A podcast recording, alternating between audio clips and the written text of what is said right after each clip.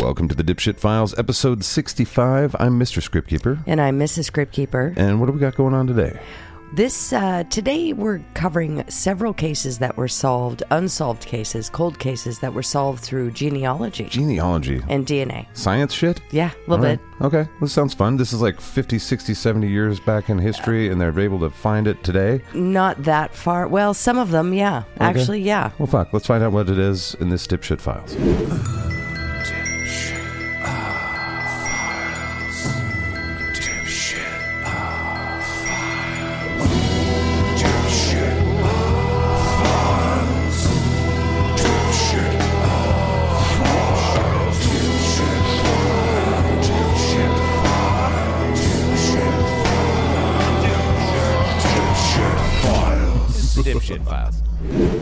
So, information you share about your family's DNA might actually be helping authorities catch suspects wanted for violent crimes. I don't know what to think about that.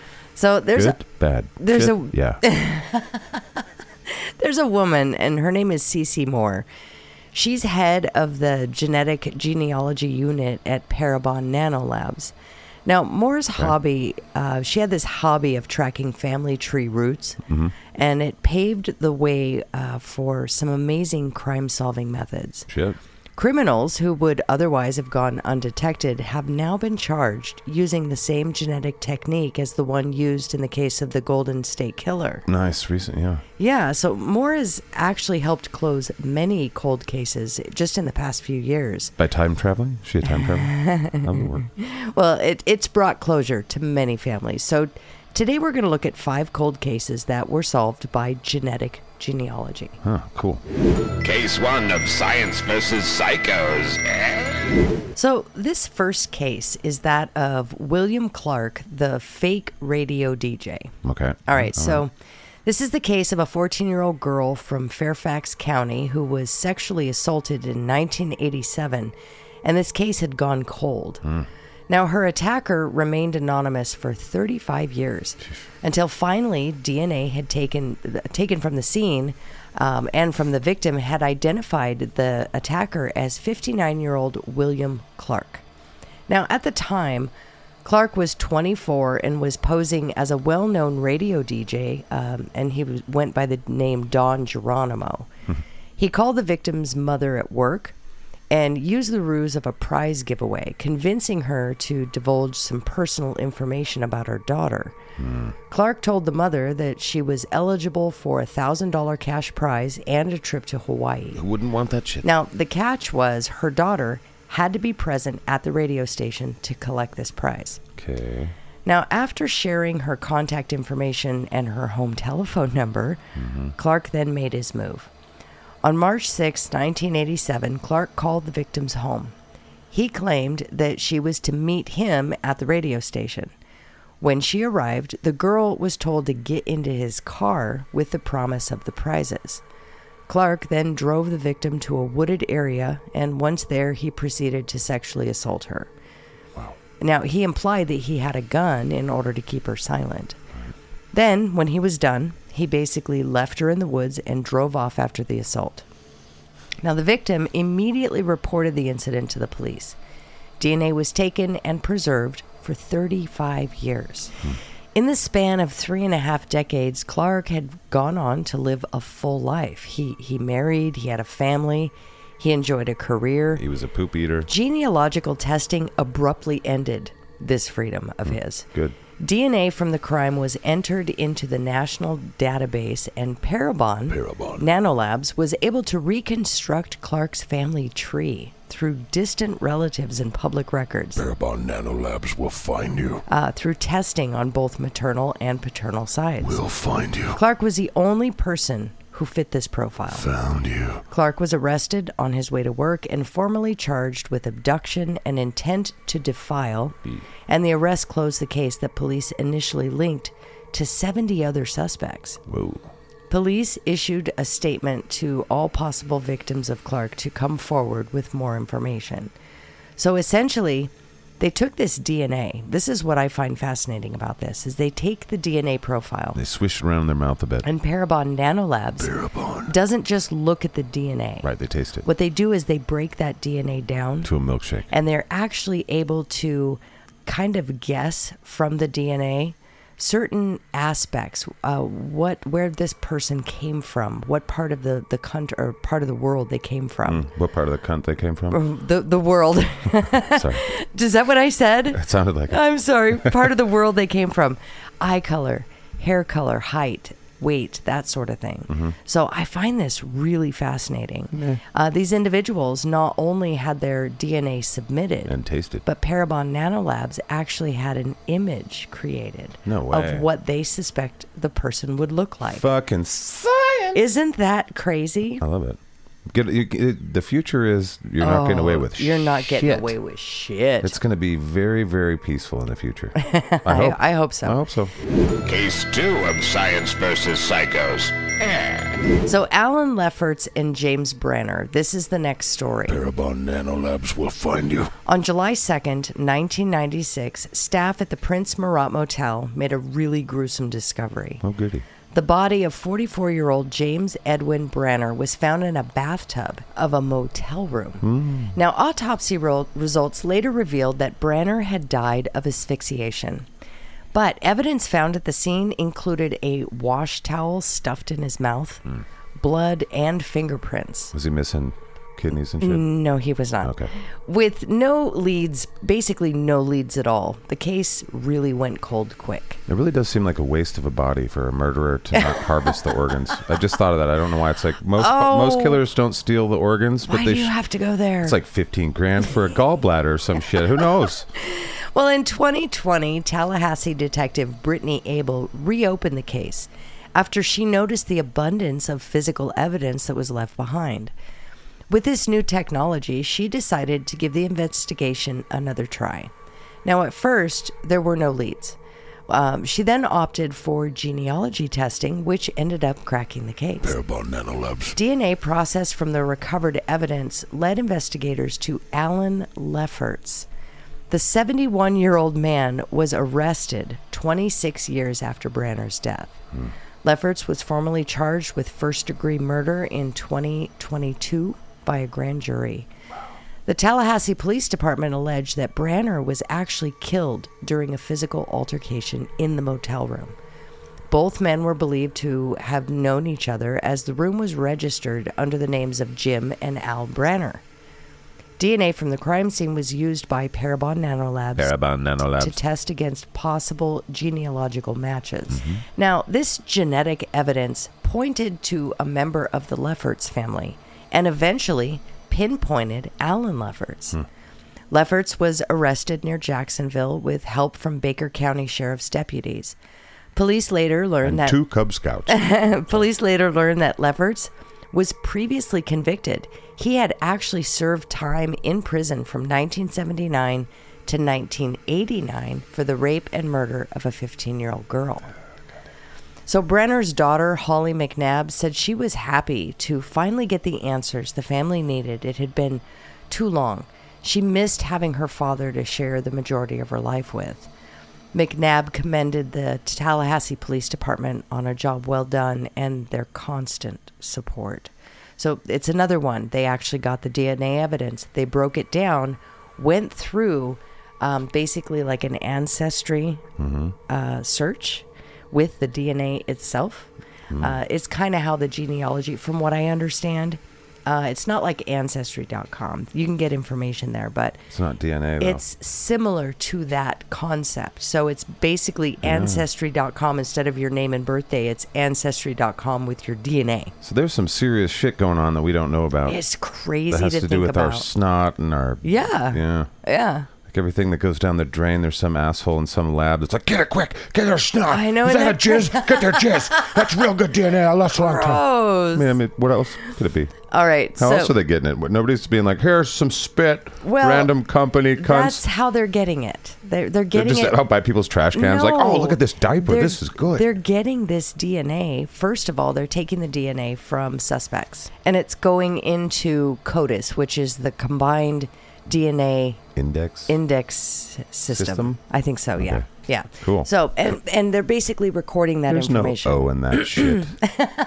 combined. Get CO. this. Get this. So they're they're taking uh, DNA from suspects uh, and convicted individuals, Mm-hmm. and it goes into this database. And our garbage cans and our diapers. And so then um, they're able to. People are submitting their DNA all over. Right. People want to know all their Um, to ancestry you know and stuff. yeah. ancestry, Yeah. right? So that information is actually also a database. Being it's used indexed, yes. against your family if they kill people, which I'm not Right, against. well, it's, I'm not against that either. You know, I'm not out But there this is a killing private people. company that has this shit too, right? It's Yeah. a very weird thing, Yeah. but this aspect of it, um, I'm in support of.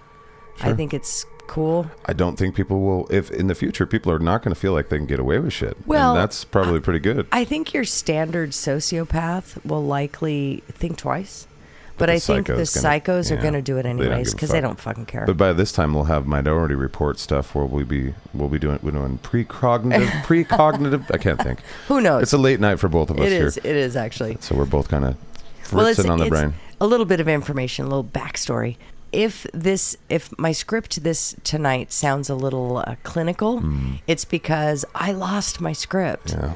about an hour before we were supposed to record, so I had to go back and pull my notes. It's a computer ghost now. Yes. So my full script, aside from the very last story I'm going to tell, disappeared. Right. So what I'm doing is I'm telling you the story from the notes that I collected. Right. So I'm doing my best. You're doing your best. Doing my best. I'm All liking right. it so far. You're doing great, kid.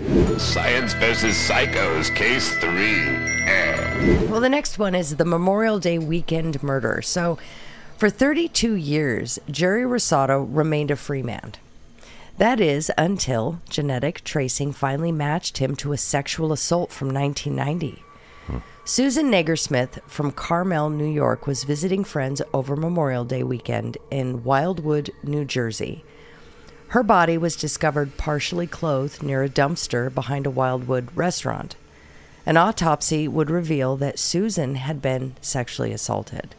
Susan was a 20 year old girl out celebrating the holiday weekend with friends. Uh, she was looking forward to the vacation before returning home in pursuit of a career in fashion marketing. All of her dreams were shattered when Wildwood police found her partially clothed body behind a restaurant. A bloody handprint was also found on her pink skirt. At the time of the investigation, Susan was covered in cuts and scrapes, and she also had a chipped tooth. Speaking to witnesses, one man, who still remains unnamed, claimed that she had been extremely intoxicated. Despite his efforts to help her back to her hotel, he finally gave up after several unsuccessful attempts. He ended up leaving her near the location where her body was eventually found. Shit. Other witnesses claim to have heard screaming around the time of her death. That, however, was chalked up to other partygoers just having a good time. Getting worked up over cornhole. The autopsy later revealed that Susan was sexually assaulted and had 26 sev- separate points of trauma on her body. Oh wow, he beat the hell out of her. Her feet were also noted to be clean. Now, this meant she had not walked into the alleyway in which she was found. Yeah. Okay. Now, in light of all this evidence, uh, Susan's death was ruled an accident caused by hypothermia, What? Twenty six right? times she fell on the ground. They said that it was caused by hypothermia, heart failure, and exposure linked to intoxication. Furthermore, the medical examiner ruled her injuries to be caused by tripping and falling due to alcohol. Would she fall down like a mountain? I don't. I know, right? I don't know. Wow, she broke a bunch of bones. She fell uh, down this the is this She- is just it. This ruling was made despite her being posed with her underwear removed and draped across her ankles and her shirt and bra pushed up. That sounds like a corrupt movie plot, Right? Thing, you know, like So, shocked by these findings, Susan's family fought hard to have her case reclassified as a homicide. Her father, Ken, pursued this case uh, tirelessly. how fucking frustrating would Right? that be? In like, a- you fucking, what are you talking about? Exactly. In an interview in 1993, he claimed that it was assumed that she was to blame for her own death simply because she had been drinking. Ken further alleged that the authorities in Wildwood wanted to retain the reputation of a safe resort town. Fuck. Uh, so they kind of, you know, Lied their asses pushed, off. I guess, the the coroner to make this this call. So A lot, forced. of, lot of towns do that. It's weird. Greater it's good. weird. Forced into battle, the county medical examiner and the state eventually reversed their decision. Finally got somebody in there with a room temperature IQ, I guess. Expert analysis from pathologists provided evidence which proved that Susan had actually been strangled. Fractures were identified in the cartilage around her larynx. Three years after her death, Susan's case was finally classified as a homicide, and investigations then began.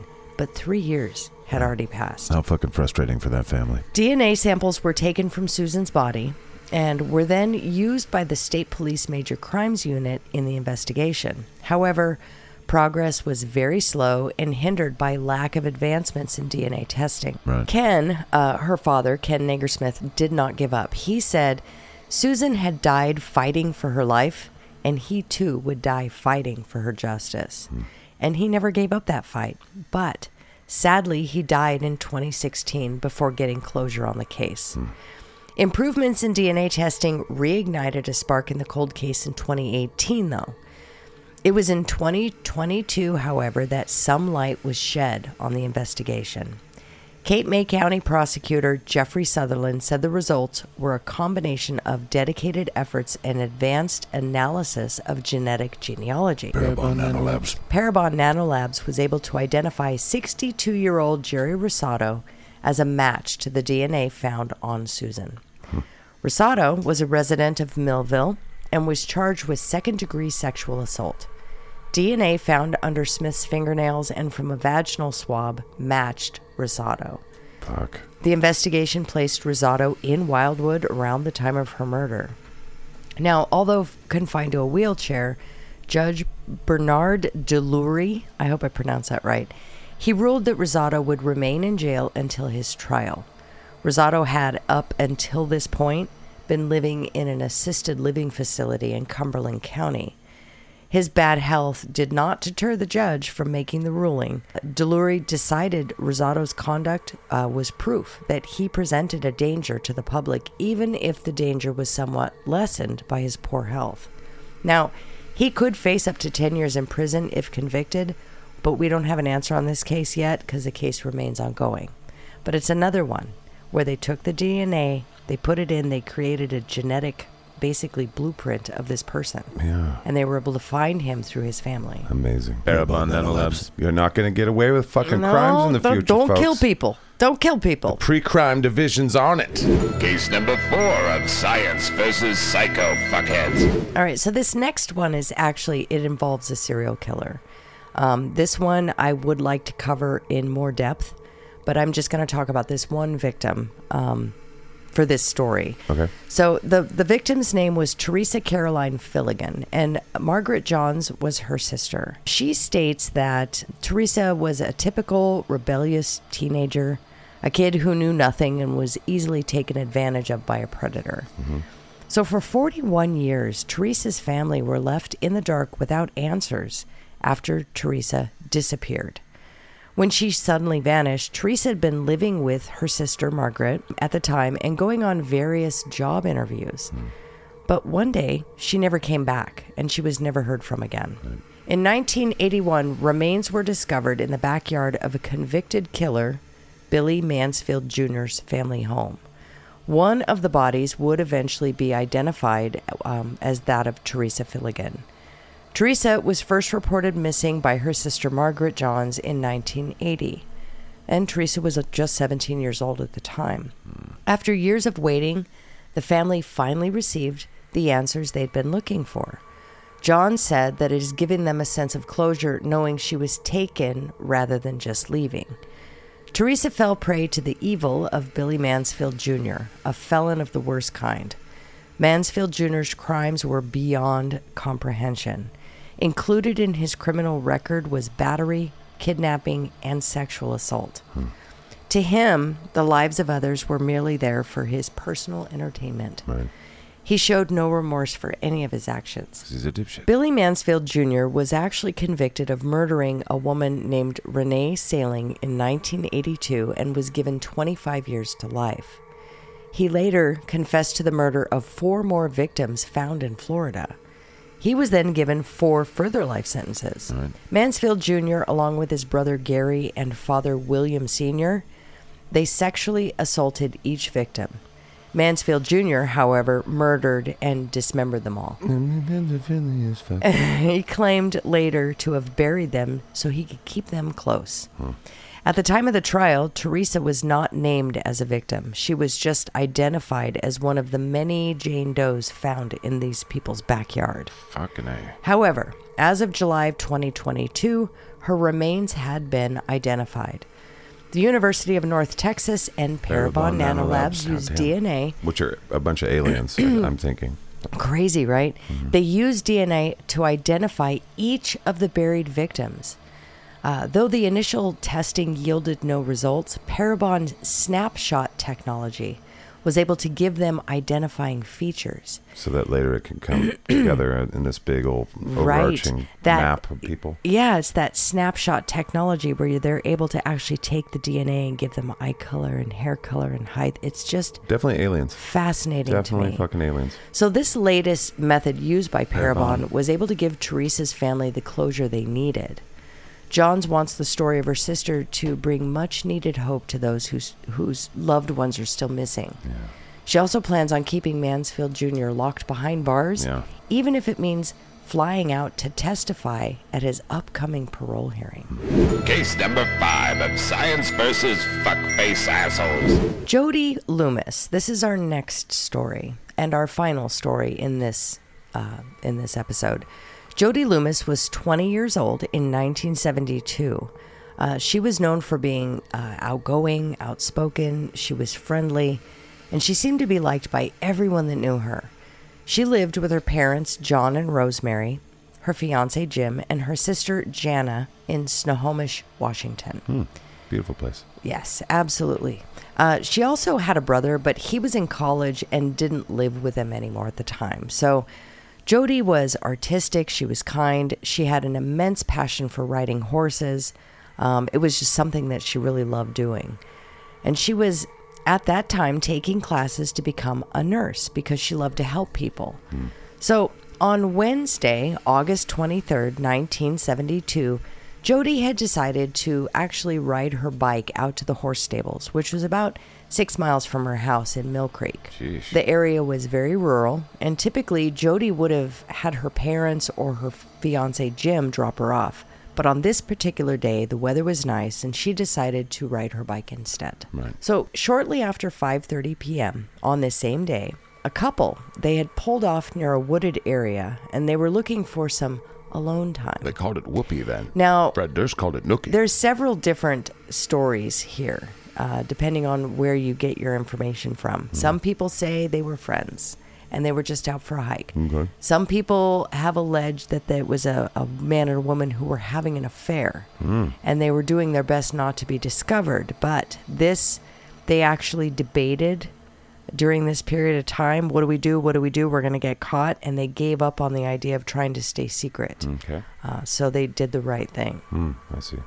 So as they were driving along this um, this road, uh, secluded type road, their vehicle they came across this blocked. The road was blocked. It was it, a big branch had fallen and it was blocking the road. So they had to they couldn't actually get past it. So they had to pull off to the side. And the man got out of his car to move the branch. And right away he noticed um, something off to his side. He thought it, immediately thought it was a body or appeared to be a body. Not fun. So the couple went to investigate and found a woman who had clearly been shot in the head and appeared to be the victim of some sort of sexual assault. She had only, um, she was wearing only underwear, knee socks, and boots. Uh, when they found her, she was actually clutching her bra in her hands. Sheesh. The rest of her clothing was on the ground beside her. Now, it was noted by the couple that one of her boots had been tied fully. So they thought maybe she was trying to tie her shoes to get away from something to save herself because she put her boots on before her jeans, Oh yeah. which was kind of interesting. Right. So the couple then picked the woman up. Uh, she was still alive, she was still breathing. Uh, they picked her up, they placed her in the front seat of their car and attempted to cover her body with some of the clothing that they grabbed and they found beside her. Now, she was still alive at this point, but barely. Unfortunately, she was pronounced dead on arrival when they finally made it to the hospital. So, this is the 70s, right? Uh, there are no cell phones. It would actually take more time to pull off, uh, find a payphone and pull off and make a call for an ambulance and wait for it than it would be just to rush to the hospital. So that's what they did. The woman had no identification on her, so the couple notified the police where they had found her body. And the police went back and they searched the scene to find, uh, try to find any evidence or anything that may have been left behind. Now, they did find a few more items that appeared to be this woman's, um, along with a bicycle. They found a bicycle there. The next day, an autopsy was performed, and it confirmed that the woman had been sexually assaulted, and she had been shot above her right ear with a 22 caliber gun. They cataloged her clothing and the boots into evidence, and after testing, they would find semen on her underwear and one spot on her boot. Uh, DNA technology was decades away at this point, so they were unable to trace DNA evidence back to the perpetrator, but they could confirm at this time in the 70s that it was semen. It was later established that the woman that they had found was Jody Loomis. Jody's mother had called the police to report her daughter missing when she didn't arrive back home after dark, and she had gone off to the horse stables to go ride horses. Mm-hmm. That's something that she did on her free time A kind person. she would go and help basically run the horses and spend time there. She helped. It was volunteer work, mm-hmm. muck out stalls and stuff. And they knew Jody is, is not going to be riding horses after dark, you know. So when she didn't return, they called the police. Right. Aside from the semen and the bullet they found during the aut- autopsy, there was no other evidence at the scene of the crime. So the investigators didn't have much to start with. Uh, they did have some suspects, of course, number one being her fiance, Jim, which is pretty standard. It's a standard starting point in any investigation is the romantic partner. Yep. But he had an airtight alibi. Jim, poor Jim, uh, was actually working at the hospital that they brought Jody to Oh, that man. evening. He was a janitor there. That was his job. Oh boy. Turns out Jim didn't even know Jody was there until the investigators started asking questions. Oh boy. So they also questioned the family that owned the property that Jody had been murdered on. Reasonable. Now, this was the Rice family. The investigators kind of found it suspicious that the father and the son that they heard and saw nothing at all because when Jody was assaulted, they were basically out there chopping wood Okay. during the period of time. That's the son was uh, 17, and then there was the father. They were out there chopping wood, and the police thought it was really weird. They didn't see or hear anything because they were only like 500 yards from what the two men were saying. Mm-hmm. They were only like 500 yards from where her body was found. That is several football fields. So Yeah. they thought they would hear or see something. you could probably hear, yeah, but So eventually they were ruled out after questioning, although they kind of stayed on the radar a little bit because there was some weird shit. The father was kind of known as a womanizer.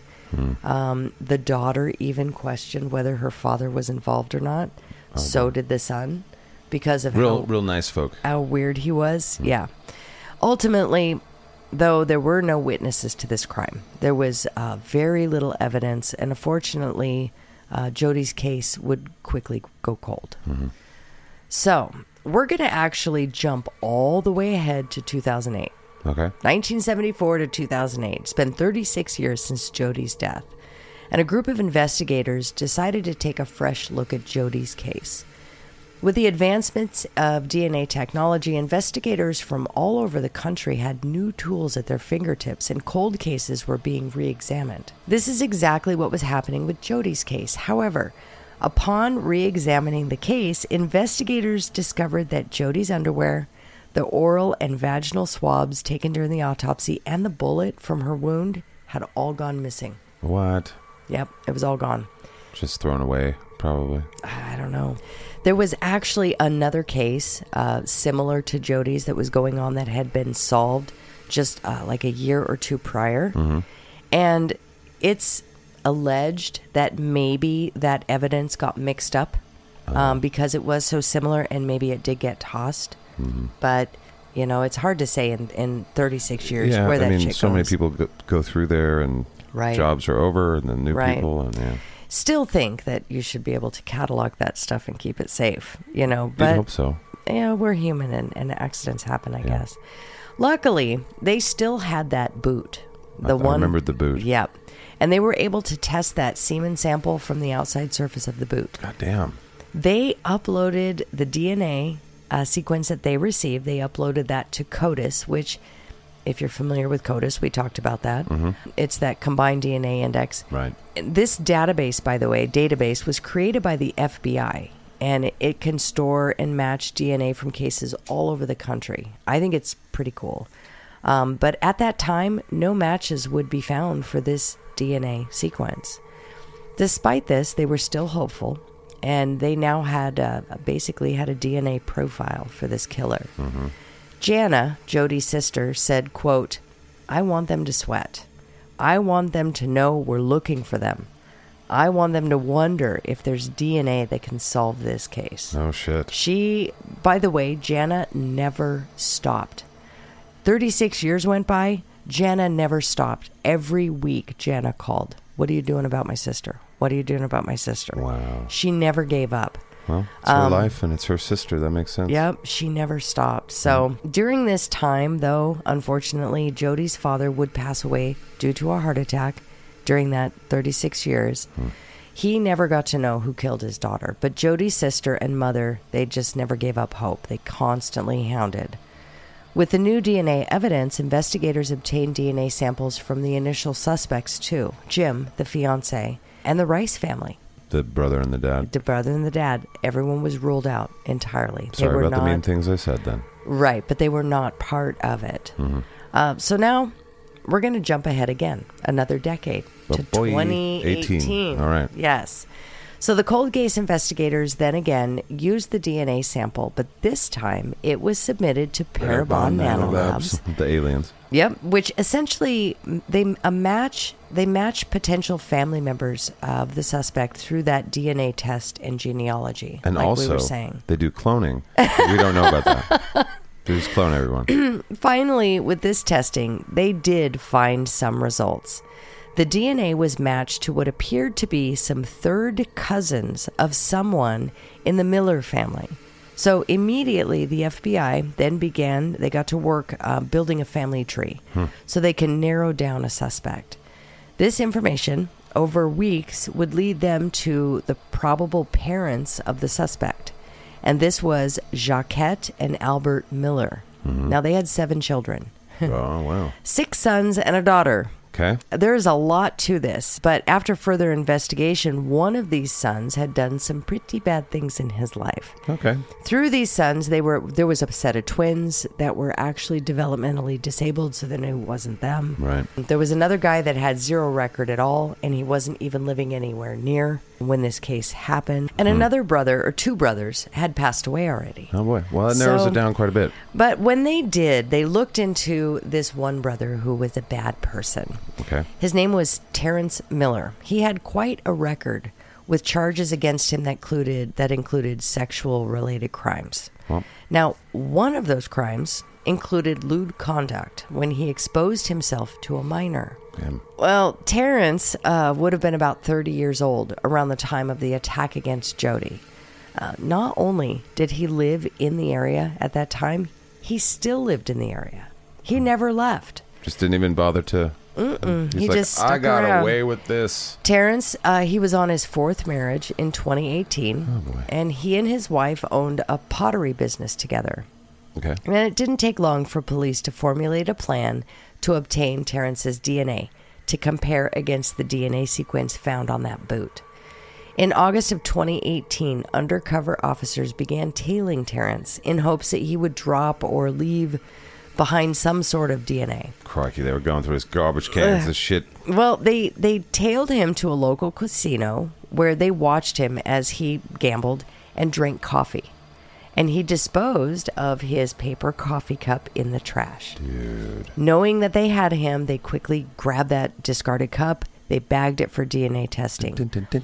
A little over a week later, lo and behold, it was a match to the semen swab from Jody's boot.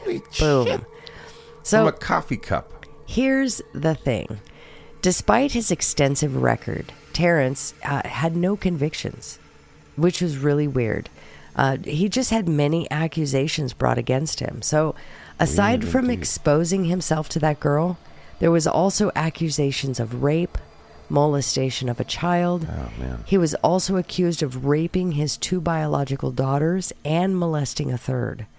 So, He shouldn't be living in that area. He should be on an island. Right. And you know, probably Well- knee deep in water. So his wife at Something that nice. at that time, um, his wife at that time, which I'm assuming is the girl's mother, um, she actually, I couldn't find confirmation that she was their mom, but I'm assuming that since she's the one that brought allegations against him, Yeah. she actually found incriminating pictures.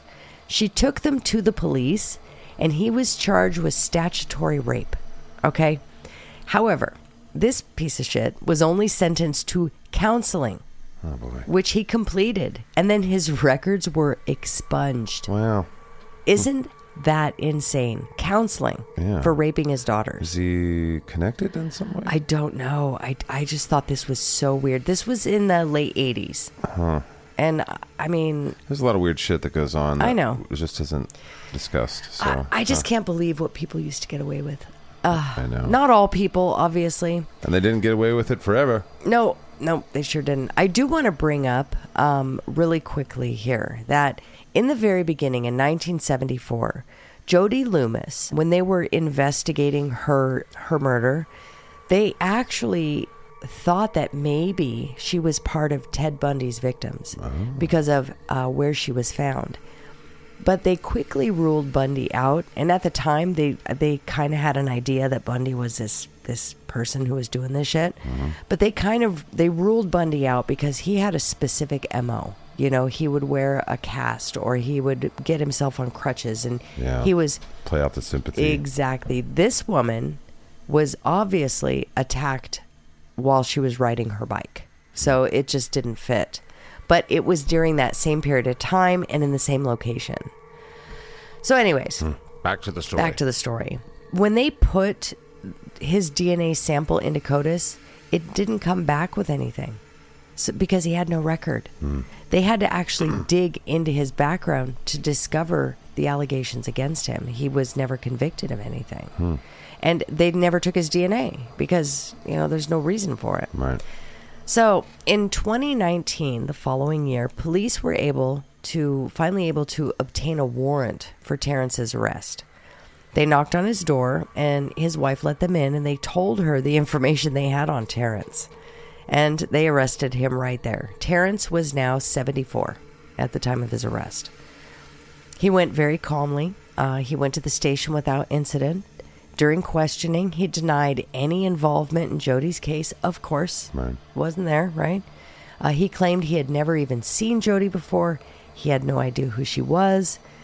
And this led to, uh, the police to think that this was probably like stranger on stranger attack. He probably didn't know Jody Right. Um, just saw an opportunity and took it.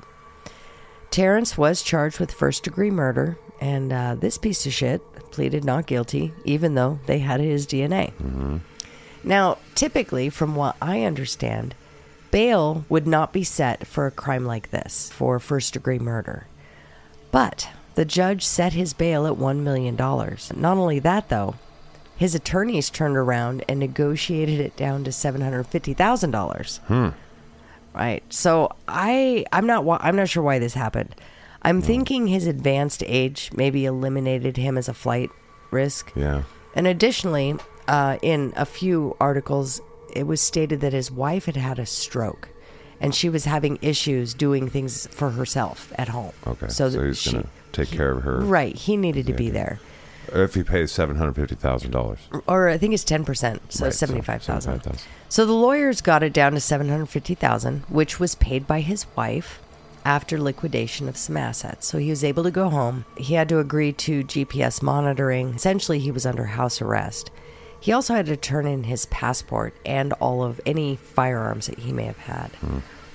However, after he was released, he went against his terms of bail because they actually had a recording. Uh, they recorded him talking to his wife on a cell phone, and they were talking about going bowling, which they followed through with. And I, I thought this was really weird. So I don't understand yet. well, they they talked. Him and his wife went bowling. He's not supposed to leave the house. She had Oh. a stroke. She can't even fucking take care of herself. How Yeah. the hell are they going to go bowling It's part of physical therapy. with They his with his ankle bracelet? Maybe.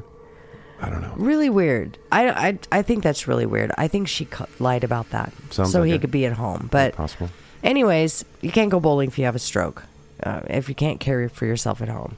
So he was then rearrested, and his bail went back up to a million dollars. They He got arrested for bowling. they- he got arrested for yeah I had a guy. going against the terms of his bail. Yeah, but it was for bowling though. So- it's like, how, how, let me see your scorecard. let me see how you did. What what was worth this for you, bud? So he went back to da- he went back to jail. He got a turkey. Fucking that was worth it. and the judge set his bail back at a million dollars. Well, Terrence managed to post bail once again, Wow. and was let out of jail again. I, I think this is insane. It the is. It's guy very is unheard of, isn't it? He's. It seems to me he's he's going on trial for first degree murder, although it was a long time I feel ago. like that's what the lawyers were saying. There's like, there's no way. It's thirty. It's thirty years, forty years ago, whatever. Mm-hmm. Yeah. Well, his trial was held in late 2020. Um, Terrence chose not to testify. Now, his attorney, his attorneys tried to throw out the DNA evidence, um, but this didn't hold because Terrence stated that he never even met Jody. He basically sealed his own fate. he If he would have made a mistake, or if he would have lied about it and said, "Oh, I remember her," you know, I don't still don't know how his semen would have ended up on her boot. There's really You no know- way around that one. Yeah.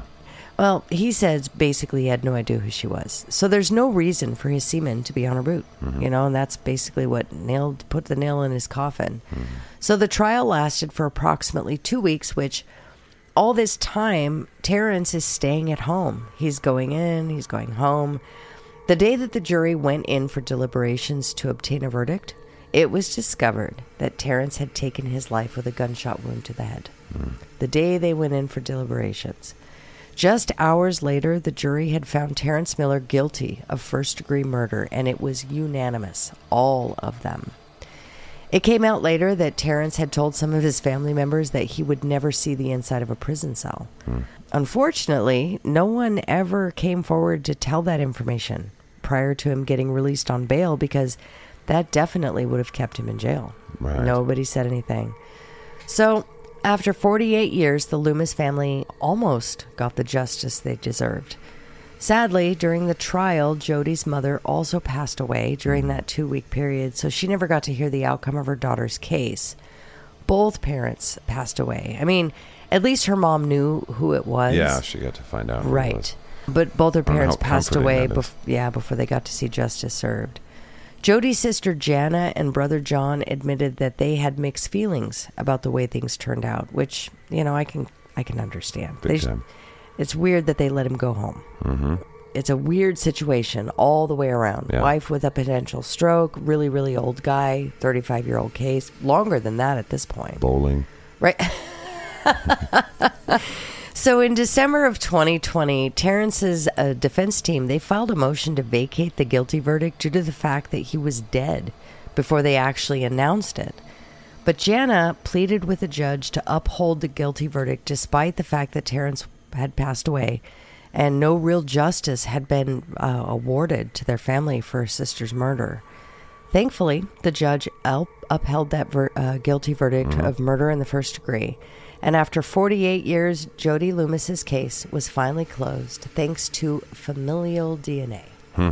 Some aliens fucking in their fucking weird company. amazing. It just blows me away. Yeah, and so basically they've built this Mm-hmm. database where they kept putting stuff in. They're like, let's see what we got, and they're like, Well, oh, nothing. right, And then yeah. now they have quite a bit of something. Well, not only do they have CODIS, which CODIS has been going on since the early 2000s. okay. and now it's basically it's it's part of the law now that if you're con- a convicted felon you have to submit your dna so and i don't know for lesser charges if that's a thing but i know if you're a convicted felon your dna has to be submitted period so they have codis and they have this genealogy uh, dna database That's which, crazy. Which they've been building and building yeah, and building. It's crazy. So, uh, yeah.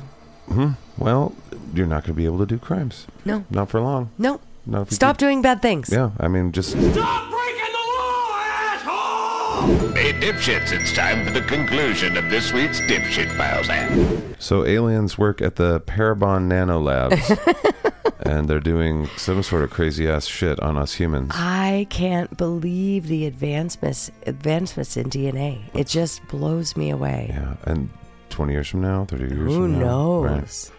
It is. and w- Well, they've got- Mm-hmm. You know, when you put the AI involved in all of this too, there really won't. I mean, my brain's having a hard time figuring out how you could get away with crimes. I mean, you can't. know. It's real tough to get away with robbing banks and that kind of shit these days.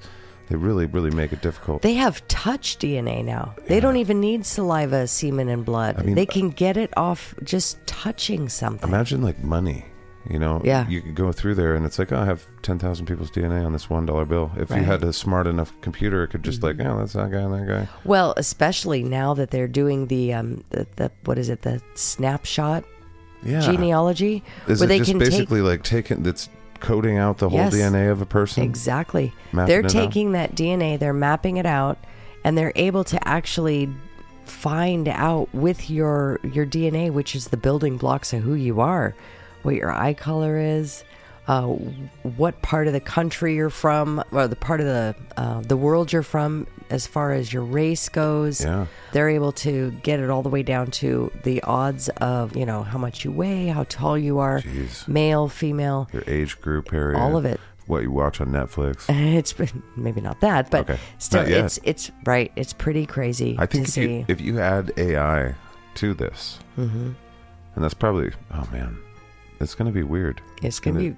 You're not. Well, we already can't go anywhere without people knowing where we are. In fact, I'm actually Wait. sitting at my desk in front of a, a Mac computer, Yeah. and there's a built-in camera. Mm-hmm. I mean, the odds of that camera.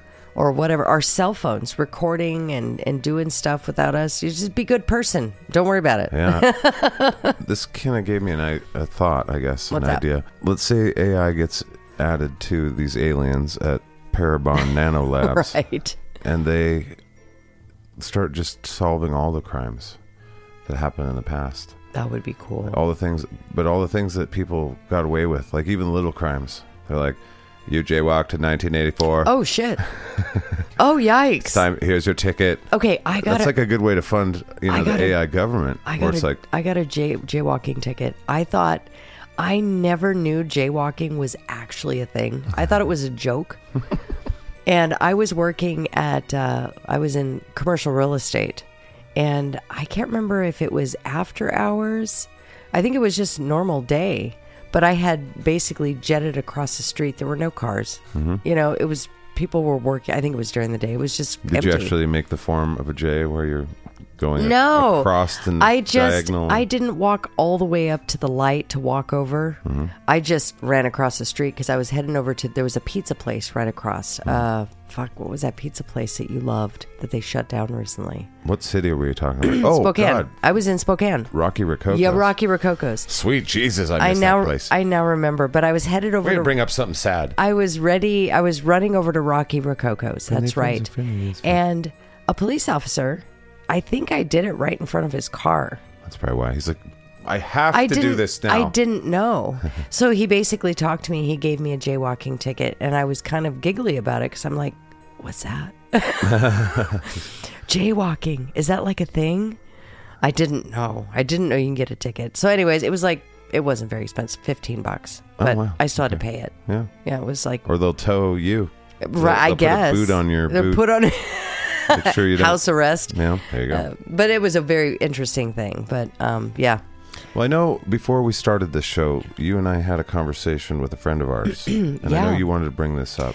Yeah. So, and and I want to open this up to the listeners as well because uh, this a friend of ours kind of brought up something that I I really didn't consider thinking about, and I did give it some thought, and I have basically formed my own opinion, but I do want to leave it open to the listeners too and hear from you guys. So, his whole point was he's Who gives not a fuck? well he's not very fond of what's going on here he's not fond of of these old old cold cases being solved because he said so much time has passed in his opinion uh, the people are dead and all you're doing is digging up um, ugliness for the family right stuff, the descendants of and Both he, families, he was the he was throwing the victims families in there and also and i just maybe these victims' families don't want to find out who killed their family.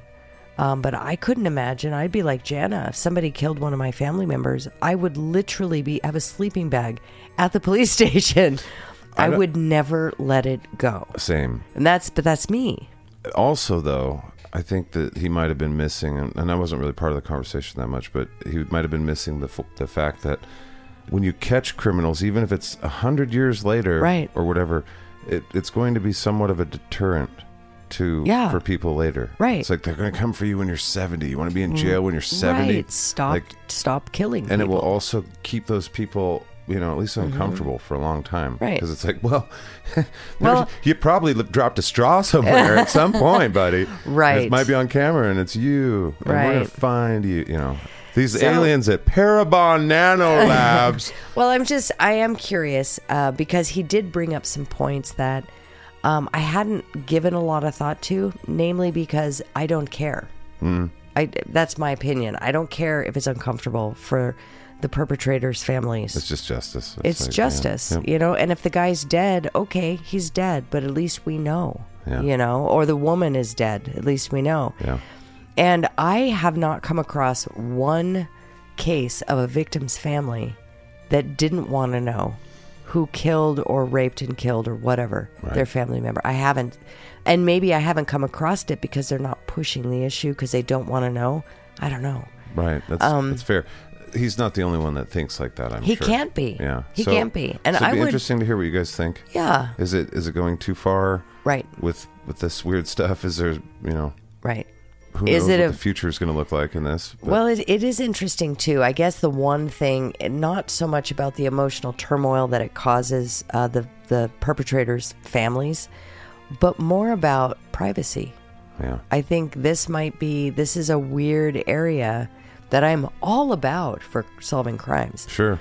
But if they're going to use it to solve crimes, what else are they using it for? All sorts of shit, perhaps, So- potentially. And I'm just curious, you know, where where are we at as far as a privacy issue? Well, there's clones of us all over the place, uh, probably all throughout space.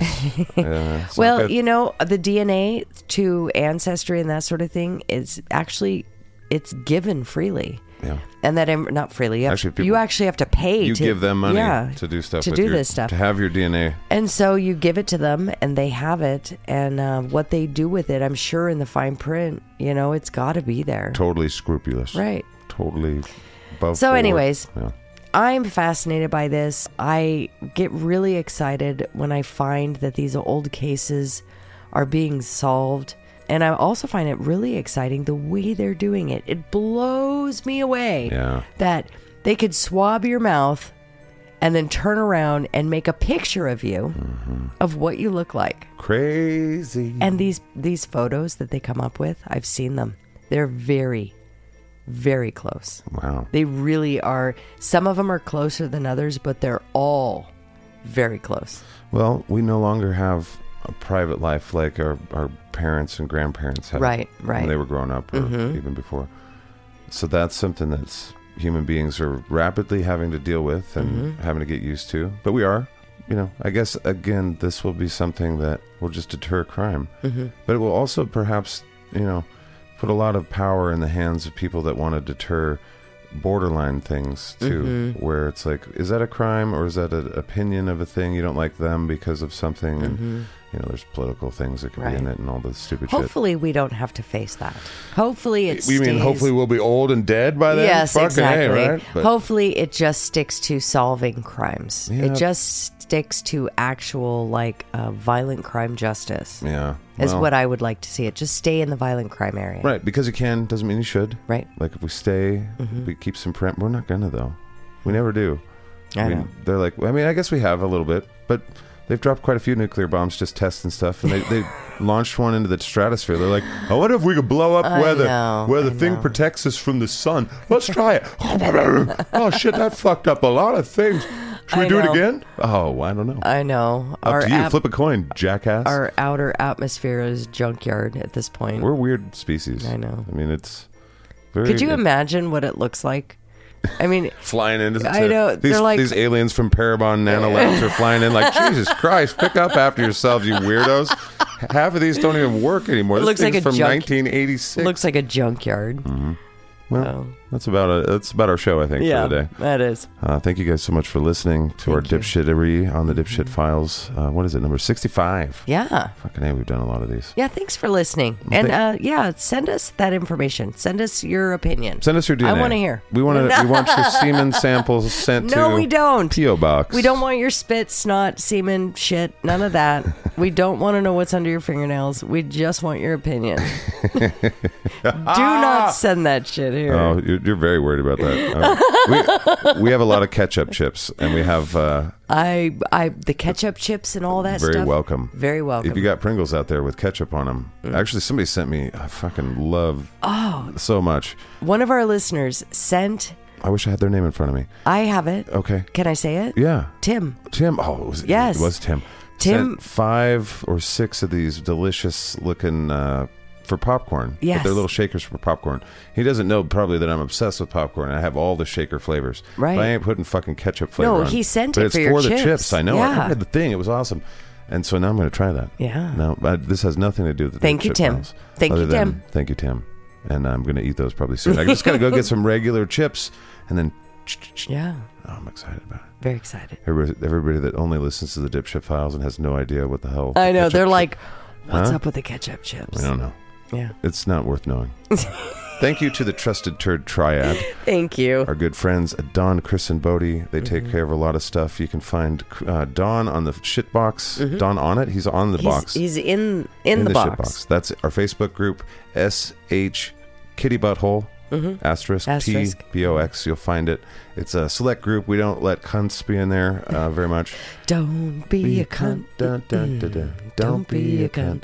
Um, but that's up to you. Uh, go ahead and try it out, and um, I'm sure they'll have you, and you'll get to meet wonderful people, including Don, the shitbox wizard. Yes. Uh, we've got our Discord wonderful team. Really, all three of the Trusted Turd Triad are in there. Yeah. But Chris, the Discord Dookie Slayer, he's out there, you know, Yep. doing the things He's he does. man in the Discord. And then we have our Bodie, who is our Mm-hmm. quartermaster, and he does quartermaster things. Duh.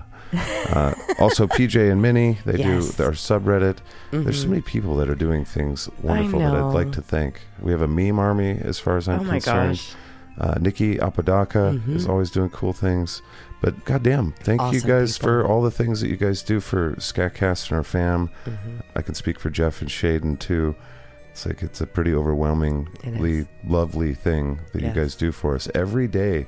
We get lovely messages know. from you guys. It's wonderful. and directions to go, ideas for shows. Mm-hmm. Uh, it's really cool. Please continue. Uh, Yeah. It makes all the things.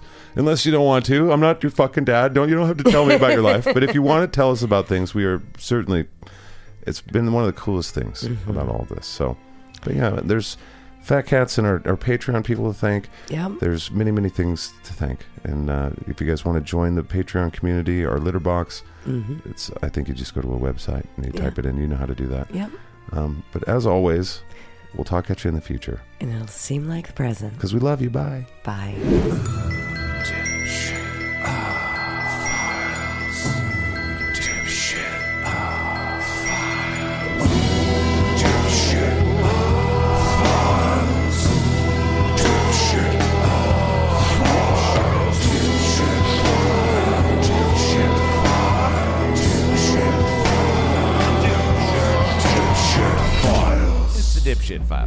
Bing. Bong. The bongs. The bongs. Good lord. Ew. I know. Need a tissue? Mhm.